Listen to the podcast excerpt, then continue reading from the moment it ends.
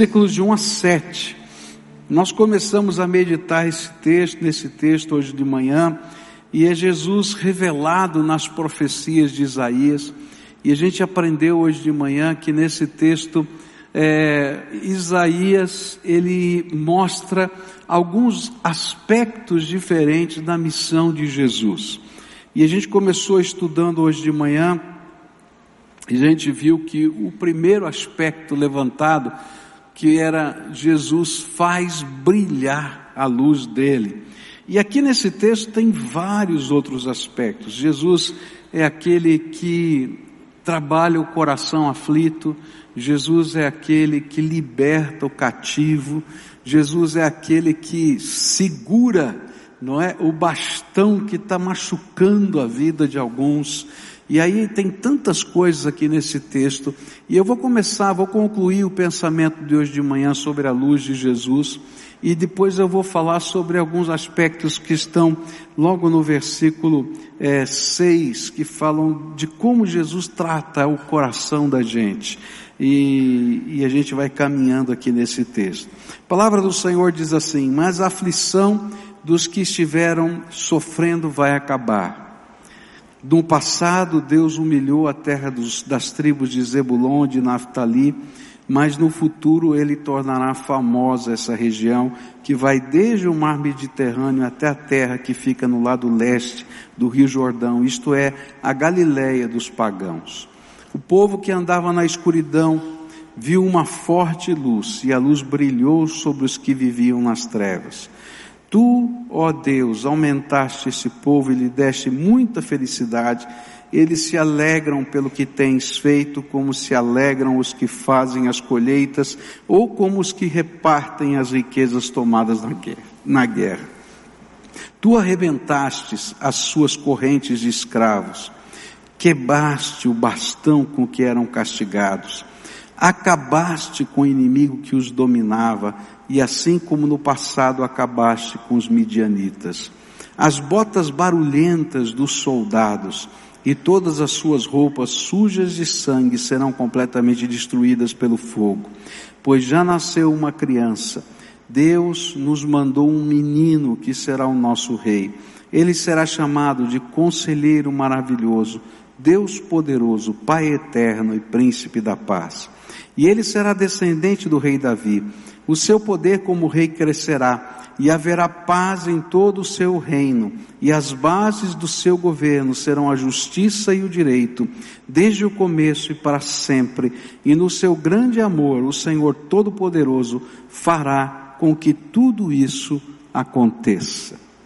Pai querido, em nome de Jesus, o teu filho, que celebramos todo esse culto aqui, tu ouvistes os nossos louvores cantados, tu ouviste, Senhor, os testemunhos, as expressões de gratidão, a celebração de vitórias que o Senhor tem nos dado. Eu sei que também tu ouvistes a oração dos teus servos aqui, que vieram com o coração oprimido e aflito, e tu que és aquele que leva a aflição daqueles que estão aqui hoje com o coração pesado, e revela a tua glória, Senhor. E que no clamor, Senhor, íntimo da alma, haja essa revelação da manifestação da presença e do poder do teu Espírito. E agora, quando vamos estudar esse texto, aplica a tua palavra ao nosso coração. Ó Pai, só tu podes fazer isso, que o teu Espírito Santo aplique, abre os nossos olhos, toca a nossa alma, e faz aquilo que o Senhor planejou para a nossa vida. É aquilo que oramos em nome de Jesus. Amém e amém. Uma das missões que nós começamos a estudar hoje de manhã é que Jesus veio brilhar a luz de Deus entre nós. E a gente olhou essa perspectiva que aparece no versículo 2 do texto que a gente acabou de ler, que é repetida lá em Mateus 4, versículos 13 a 17, e a gente fez uma pergunta para esse texto, né? O que significa essa escuridão? E a resposta que a gente encontrou é que essa escuridão que a luz de Jesus veio brilhar é uma completa incapacidade que algumas pessoas têm de perceber o rumo trágico que estão seguindo em direção ao juiz eterno de Deus, sem perdão e sem salvação. E aí a gente fez uma outra pergunta: e por que não conseguem perceber? E essa escuridão, ela gera uma cegueira espiritual. E essa cegueira espiritual, ela é imposta sobre a nossa vida. E eu levantei aqui 3 textos diferentes da palavra de Deus que ensinam a gente sobre essa cegueira. O primeiro é que essa cegueira é imposta por Satanás, e ele obscurece o nosso entendimento, a nossa maneira de enxergar a vida. E isso nós estudamos hoje de manhã em 2 Coríntios 4:4, e que a gente não consegue, por causa dessa escuridão da mente, perceber Deus como de verdade Ele é. E a gente inventa coisas a respeito de Deus e vai vivendo a vida, não é? Como se Deus fosse aquilo que a gente imagina e não de fato quem Ele é. Eu me lembro que uma vez encontrei uma senhora e ela disse assim: olha, eu escuto o senhor no rádio e eu não imaginava que o senhor era assim. Eu falei: e o que é que você imaginava? Ela assim: eu imaginava um negrão bem alto assim, e falando, eu não era nada daquilo, né? E daí ela pôde me conhecer, e de repente, né, branco, cabelo branco, não tem nada a ver com a imagem que ela tinha na mente. E às vezes nós temos essa ideia, a gente imagina Deus, e Deus se revela como Ele é, e Jesus como luz, Ele ilumina a nossa mente, e a gente pode entender quem é Deus, e a gente pode seguir a vontade de Deus, porque Ele se mostra como de fato Ele é. Segunda coisa que a gente aprendeu é que existe uma escuridão que não obscurece só a nossa mente, mas obscurece o mundo em que a gente está vivendo. E nesse sentido, a cultura em que a gente está inserida, ela está sendo organizada, dirigida, né, pelo Deus deste século, segundo Efésios capítulo 2, versículos 1, 2 e 3. E a gente entendeu que muitas vezes nós estamos sendo empurrados pelo jeitão de viver que a maioria das pessoas pensam ser o melhor. E o interessante é que às vezes até a maioria das pessoas não concordam que isso é o melhor, mas como todo mundo pratica aquilo, às vezes você se sente até mal de fazer o que é certo. E aí Jesus tem que iluminar a nossa mente. E quando Ele ilumina a nossa mente, ilumina a nossa vida, nós nos tornamos luz desse mundo, porque começamos a viver de um jeito diferente, refletindo a luz de Jesus, e a gente começa a impactar a vida de pessoas. Mas agora à noite eu queria concluir esse pensamento, porque a Bíblia diz que existe uma terceira cegueira que precisa ser iluminada por Jesus. E é uma cegueira que nós mesmos desenvolvemos. Então, existe escuridão que Satanás desenvolve, existe escuridão que a sociedade, envolta pelo dirigir de Satanás, está obscurecendo a nossa mente, mas há escuridão que nós mesmos desenvolvemos, que a gente mesmo faz. Isso está lá em 1 Coríntios, capítulo 1, versículos 18 a 25, onde o apóstolo Paulo diz assim: de fato, a mensagem da morte de Cristo na cruz é loucura para os que estão se perdendo, mas para nós que estamos sendo salvos é o poder de Deus.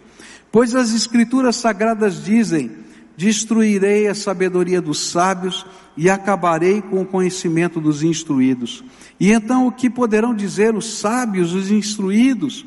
O que vão dizer os grandes oradores desse mundo?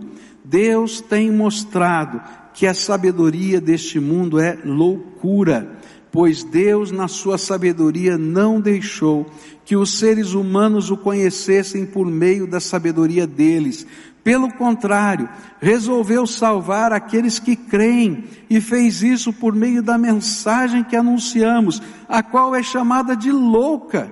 Os judeus pedem milagres como prova, e os não-judeus procuram a sabedoria, mas nós anunciamos o Cristo crucificado, uma mensagem que para os judeus é ofensa e para os judeus é loucura, para os não-judeus é loucura, mas para aqueles que Deus tem chamado, tanto judeus como não-judeus, Cristo é o poder de Deus e a sabedoria de Deus, pois aquilo que parece ser loucura de Deus é mais sábio do que a sabedoria humana, e aquilo que parece ser a fraqueza de Deus é mais forte do que a força humana. Veja que incrível, não é? O texto que a gente acabou de ler, ele fala de uma cegueira que várias pessoas sofrem, porque se acham mais sábias, mais capazes, mais entendidas, mais fortes do que o próprio Deus. Essa é a cegueira da arrogância, é uma incapacidade de ver, que é obscurecida, porque determinadas pessoas acham que as coisas de Deus são para os ignorantes.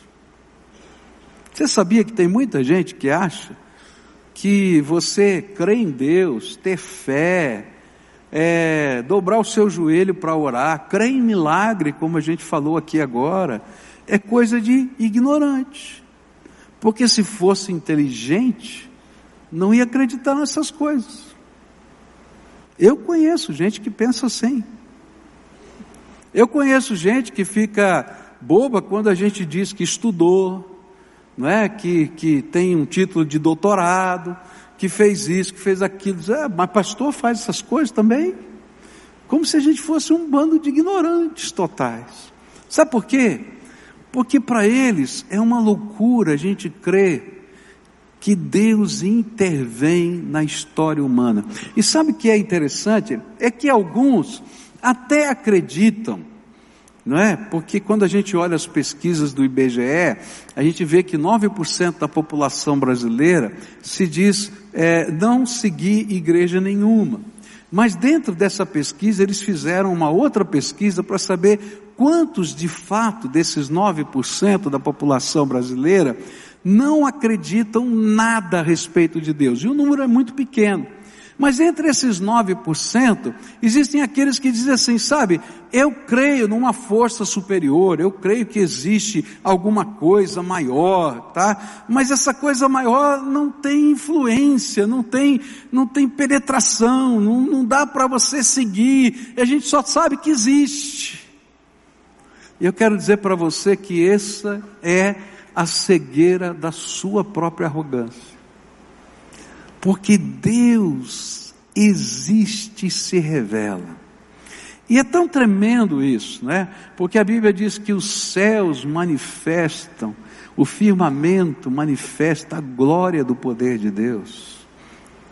A gente olha, não é? E para o universo fica pensando, o homem não consegue mapear o universo, não sabe o tamanho do universo, não sabe qual é o tamanho exato do universo.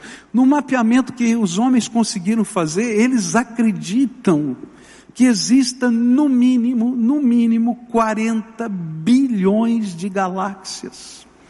Nossa galáxia, Via Láctea, é uma das pequenininhas desse universo imenso. E assim a gente olha para aquilo tudo e diz, e aí, isso tudo? Sabe o que a Bíblia diz? É que tudo isso aí foi criado pela inteligência, pelo poder de um Deus todo-poderoso. E esse Deus criou do nada todas as coisas. E talvez você olhe para isso e diga assim, não, isso aqui é loucura, não dá para entender. Eu acho que é mais loucura você acreditar que o universo foi criado simplesmente por uma explosão.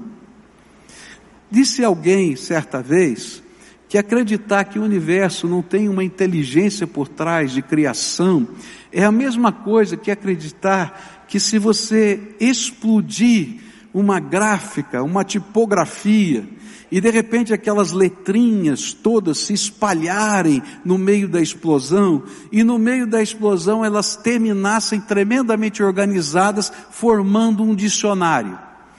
Então assim, eu acho que é mais loucura crer nisso do que crer que existe uma inteligência poderosa que está agindo. Mas sabe por que que a cegueira é tão grande e que afeta a nossa compreensão de Deus? Simplesmente porque a gente é arrogante demais, de imaginar que é capaz de saber mais sobre Deus, sobre o universo, sobre a vida do que o próprio Deus. Sabe, Deus não é contra a ciência. Eu entendo que nesse mandato de Deus para a humanidade, Deus deu inteligência ao homem para fazer pesquisa, para trabalhar. Eu acredito no trabalho dos médicos, eu procuro médicos, eu tomo remédio quando preciso tomar remédio. Eu não sou alguém maluco que imagina que tudo quanto Deus fez é exclusivamente dele, porque ele delega coisas à vida humana. Eu me lembro que uma das primeiras pesquisas que eu fiz, ainda lá no seminário, e eu tentei entender teologicamente, né?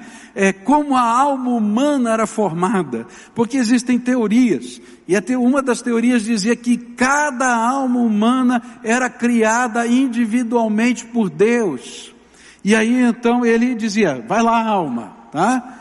E aí quando eu comecei a pesquisar e entender como era a natureza de Deus, sabe o que eu entendi? É que quando Deus nos deu a possibilidade de reproduzir, de gerar filhos, não é? Deus colocou no nosso DNA a possibilidade de criar uma nova alma, porque Ele é o Deus criador e Ele fez isso. Então quando você gera uma nova criança, não é um feto apenas, não é um embrião apenas, mas você tem a potencialidade dentro de você de criar uma nova alma, e eu creio que Deus faz isso com a ciência, quando Ele coloca inteligência no homem, para pesquisar, mas essa inteligência, quando comparado com a grandeza de Deus, é muito pequenininha, e a gente se torna tremendamente arrogante, ao imaginar que pode dizer a Deus quem Ele é, e como Ele deve agir. Por quê? Porque nós somos criatura e Ele é o Criador, porque Ele é o Todo-Poderoso, não é? E Ele está agindo na nossa vida. E foi justamente por causa desta arrogância que Deus decidiu nos salvar usando simplicidade. Olha que coisa tremenda! Deus decidiu pegar coisas simples para salvar. E parece que, porque é tão simples, a gente complica, não é? E aí ele decide esvaziar-se da sua glória para caber na forma de um bebê. E esse bebê nasce numa estrebaria. E talvez você dissesse assim, mas por que que Deus não mandou nascer esse bebê no trono, não é? No berço de um palácio? Porque Deus, na sua sabedoria, escolheu as coisas simples, para que todo ser humano pudesse alcançar a grandeza da graça de Deus. Aí ele decide usar a simplicidade e a loucura do ponto de vista humano da encarnação. Como é que Deus se esvazia para caber na forma humana? E aí parece uma loucura. Mas toda a obra da salvação parece uma grande loucura aos homens, porque ele decide usar a cruz como meio para que os nossos pecados pudessem ser pagos, propiciados. E é loucura porque a cruz naquele tempo representava, tanto no Velho Testamento, como entre os próprios romanos, uma forma de maldição. Maldito é aquele que é pregado no madeiro, essa é a ideia que está na Bíblia. E ele diz, sabe, eu me fiz maldição, para que a maldição que estava sobre a humanidade viesse sobre mim. É tão simples, porque a Bíblia fala que ele se fez maldição por nós, mas parece loucura. E de repente, ele completa essa obra na sua ressurreição.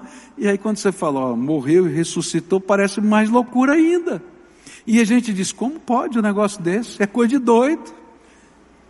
E aí Deus está dizendo assim: eu escolhi as coisas loucas desse mundo para confundir a sabedoria dos sábios, porque só pode alcançar a bênção de Deus quem é capaz de abrir mão dessas coisas para dizer: eu creio em Jesus Cristo, Redentor da minha vida. E aí a fé para muita gente é uma loucura, mas parece loucura do ponto de vista humano, mas Deus está revelando que essas coisas são a manifestação do seu poder. Por isso o Evangelho é o poder de Deus para a salvação de todo aquele que nele crê, porque ele revela o poder dele. E a gente às vezes não vai entender os meios de Deus. Na minha vida eu não entendo muito bem os meios de Deus, e Deus tem que tratar a minha vida. Eu não sei você, eu tenho que confessar os meus pecados para você. Quantas vezes eu quis ensinar Deus a fazer o que ele tinha que fazer?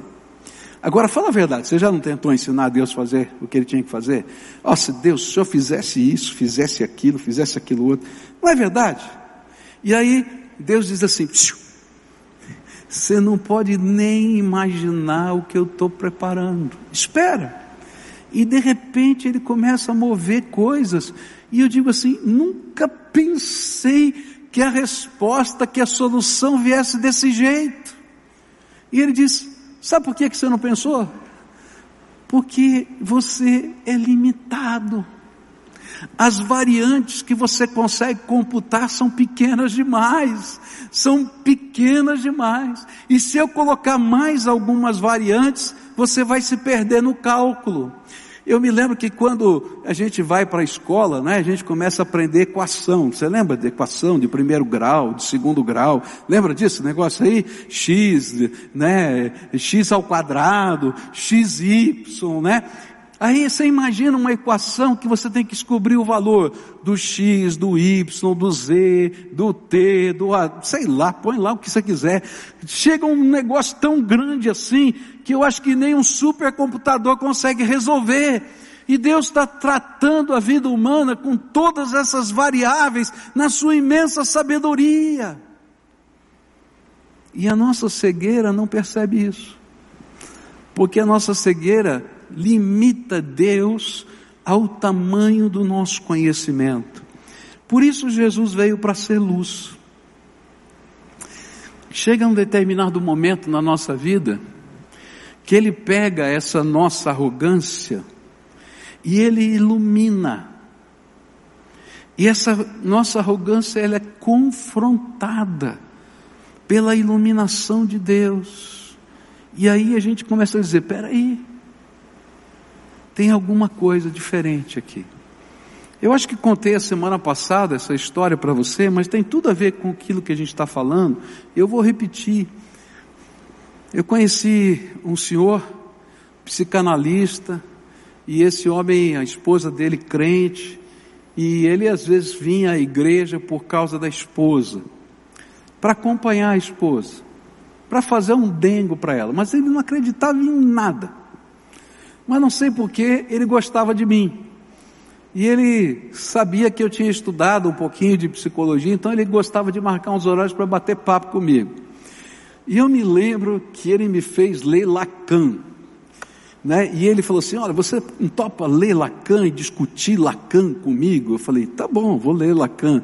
E aí ele vinha lá com as teorias de Lacan e vinha bater papo, e eu falei: Senhor, tenha misericórdia, eu queria entender como é que a gente vai levar Jesus para ele, porque Lacan ele entende, mas Jesus não. Tenha misericórdia. Eu estava orando por ele, e eu me lembro que ele veio um dia com uma conversa completamente diferente. Ele disse para mim assim: eu tive uma experiência inusitada, e eu queria repartir isso com você.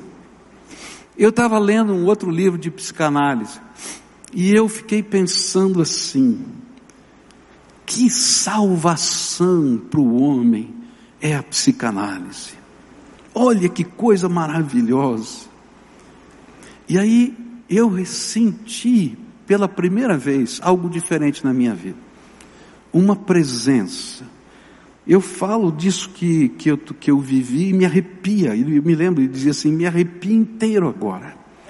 E naquela hora, o que eu pude perceber, não era uma voz, mas veio na minha mente: que salvação pequenina é a sua, porque ela dura até o próximo conflito.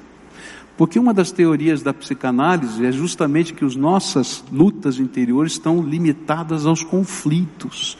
Então os conflitos suscitam, né, toda essa coisa que está dentro da gente. Então você resolveu, você está bem. Então ele diz assim: tua salvação até o próximo conflito. Mas a minha salvação é eterna. E ele disse para mim assim: pastor, eu nunca vivi isso na minha vida. Me explica agora sobre a salvação eterna. E aí pela primeira vez eu não precisei discutir Lacan, eu abri a Bíblia e comecei a falar de Jesus, Salvador nosso, e tive o privilégio de batizar esse homem. Por quê? Porque a luz de Jesus brilhou no meio da arrogância. Sabe como Deus trabalha? Ele trabalha, Cristo trabalha sendo luz na nossa vida. E Ele vem e ilumina o nosso entendimento. E Ele pega essas coisas que às vezes estão lá, sendo tão elaboradas, e de repente Ele desconstrói. E você olha e diz: opa, que é isso? Que está acontecendo? Às vezes é uma visitação, como esse homem viveu. Às vezes é um evento inexplicável.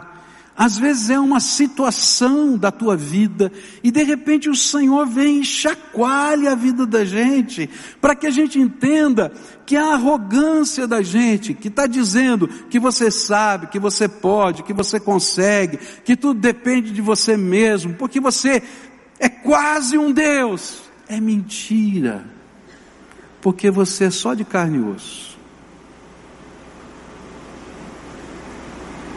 E quando vem as nossas limitações, a gente vai perceber rapidinho que a nossa arrogância não tem sentido nem valor. E Deus ilumina a nossa mente. Agora, como eu falei hoje de manhã, quando Deus ilumina a nossa mente, eu posso abraçar a luz, e aí a luz vai continuar. Ou eu posso rejeitá-los. E se eu rejeitar a luz, a escuridão vai continuar. E eu vou continuar amarrado pela minha arrogância. Mas quando eu abraço a luz, não é? Jesus, que é a luz do mundo, Ele revela o reino dEle para nós. E sabe, o reino dEle agora vem descrito no versículo 6, e eu vou só citar isso aqui, porque o nosso tempo já foi. Mas ele diz assim: pois já nasceu uma criança, Deus mandou um menino que será o nosso rei, e ele será chamado de Conselheiro Maravilhoso, Deus Poderoso, Pai Eterno e Príncipe da Paz. Quando a gente abraça essa luz que Deus está colocando através de Jesus na nossa vida, algumas coisas tremendas acontecem na nossa vida. A primeira delas é que você tem um conselheiro maravilhoso. A gente vai começar a ser guiado pela luz. Quando Jesus disse: eu sou o caminho, a verdade e a vida, e ninguém vem ao Pai senão por mim, Ele está dizendo dessa maneira como Ele lida com a nossa vida. Ele segura na mão da gente e diz assim: vem comigo. Você diz assim: Senhor, me dá o plano, porque eu preciso do projeto. Ele diz: não, eu sou o plano, segura aqui na minha mão e vem comigo. Não, mas me dá um mapa. Ele falou: não, se eu te der um mapa, você vai continuar arrogante. Vem aqui, anda comigo. E aí ele se torna o conselheiro maravilhoso. Gente, quantas situações na minha vida eu pude atravessá-las por causa de um negócio chamado revelação de Deus. De estar orando e o Espírito Santo dizer claramente: olha, faz isso. E todo mundo chegava e dizia: é loucura, é loucura. Ele diz assim: se é loucura, então estou certo, porque a Bíblia diz, né, que a sabedoria de Deus é loucura. Quantas situações do ministério, essa igreja quase dividiu por causa de uma situação com moral, com um pastor. E Deus falou bem claro para mim: não abra sua boca, Até a minha mulher queria bater em mim, porque eu não falava nada sobre o assunto. Porque Deus revelou o pecado de uma maneira tão absurda que não tinha como não imaginar. Deus fez no momento certo.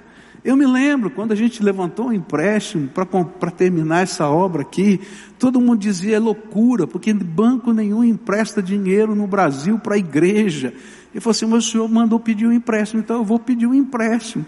E o Bradesco emprestou para a gente, abriu uma linha de crédito de 15 milhões de reais, que o ano que vem vai estar completamente paga. Louvado seja Deus, tá? Quando falavam isso, eu dizia, é loucura. Mas eu tenho um maravilhoso conselheiro. E sabe, ele não é só um maravilhoso conselheiro, ele é o Deus poderoso agindo na nossa vida. Ele está aqui, está dito aqui, ele vai ser chamado de conselheiro maravilhoso, Deus poderoso. E é o poder de Deus que se aperfeiçoa onde? Na nossa fraqueza. Na minha e na sua. E aí, milagres de Deus vão acontecer, como a gente viu aqui, mas tem tantos outros de intervenção do Senhor, de porta que abre, de porta que fecha, porque porta que fecha também é milagre de Deus, porque não, senão você entraria no lugar errado. E Deus está lá no controle, levando a vida da gente, e é esse Deus poderoso agindo, mas eu tenho que aceitar a iluminação dele. E não somente ele é poderoso agindo na nossa vida, mas ele é o príncipe da nossa paz. Sabe o que acontece? Quando Jesus ilumina a nossa vida, e a gente deixa a nossa mente, o nosso coração ser iluminado, ele é o nosso conselheiro, ele revela o seu poder, mas ele dá paz ao nosso coração, porque enquanto a gente está esperando as coisas acontecerem, a gente fica ansioso. Eu fico ansioso, eu não sei você, estou falando de mim.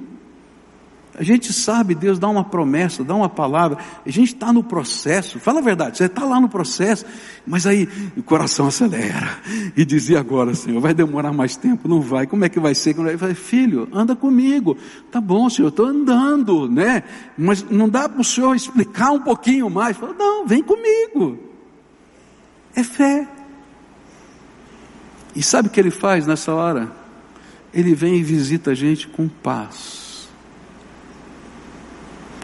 Ele vem e visita a gente com paz. Toda vez que o meu coração está acelerado, eu já descobri que a melhor coisa que eu posso fazer é orar. Eu vou lá para a minha sala conversar com Deus. Vou lá para o meu escritório em casa ou aqui, ou lá debaixo da minha árvore, não é minha, do Parque Barigui. Eu vou lá orar, eu vou falar com Deus. E ali o Espírito Santo se revela. Não é que já aconteceram as coisas, mas ele é paz.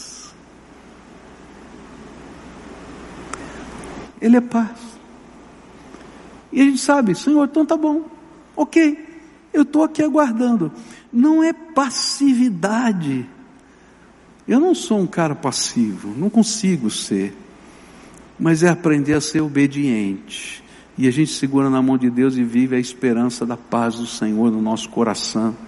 E sabe, ele vai revelando, e ele que é o príncipe da paz, vai consolidando a nossa vida. Nessa noite eu queria orar por você, porque Jesus quer iluminar a tua mente. Há coisas que a sua arrogância não permitem Deus trabalhar na tua vida. E sabe, eu já descobri que para alguns de nós é muito fácil a gente confiar em Deus em algumas coisas, mas é muito difícil confiar em Deus em outras coisas. Por exemplo, na minha vida, eu já aprendi de tantas maneiras diferentes a confiar em Deus na questão financeira, tá? Que eu, olha, isso não me traz espécie. Ah, mas tem essa luta, seja aqui no ministério, seja na minha vida pessoal.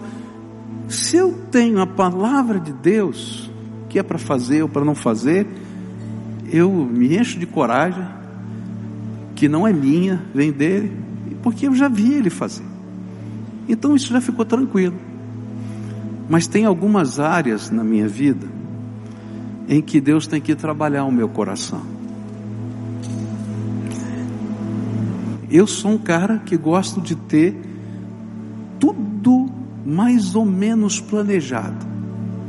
Então eu tenho plano A, B, C, D, E, F. Então assim, se der errado isso eu vou fazer aquilo, se der errado aquilo, eu sou assim. Nessa área Deus tem que me quebrar. E às vezes ele diz assim, não tem nenhum desses planos que eu vou usar. Eu digo, Senhor, mas não serviu nem o G. Ele diz, não, eu vou fazer diferente. E aí eu tenho que ouvir a revelação do Espírito.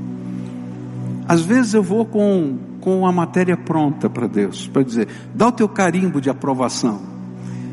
E o Senhor diz assim, larga de ser arrogante, menino. Por que você não pergunta o que eu quero fazer? Eu não sei na tua vida, às vezes talvez seja uma luta na sua vida também. E sabe, eu tenho aprendido que essas áreas de resistência são aquelas que Deus precisa trabalhar. Eu me lembro que as questões financeiras no passado eram tão difíceis para mim. Eu me lembro que a primeira vez que eu comprei um apartamento lá em São Paulo foi uma guerra, porque minha esposa tinha convicção, os meus amigos estavam fazendo negócio e eu não tinha certeza, eu tinha tanto medo, até que o Espírito teve que me quebrar. E de lá para cá eu fui aprendendo, e essa foi uma área que eu venci. Mas existem outras que eu preciso vencer. E sabe, a maioria delas tem a ver com a minha própria arrogância. Quando eu quero segurar tudo na minha mão, eu não quero entregar para o Senhor. Mas aí vem a luz de Deus, vem a luz que é Jesus, e a luz diz assim, abre, deixa brilhar a minha luz. Agora tem gente que não anda com Deus, não serve a Deus, não ora, não busca a palavra de Deus, tem uma religião, mas está tão distante da sua vida, sabe por quê? Porque acha que tem o controle da vida.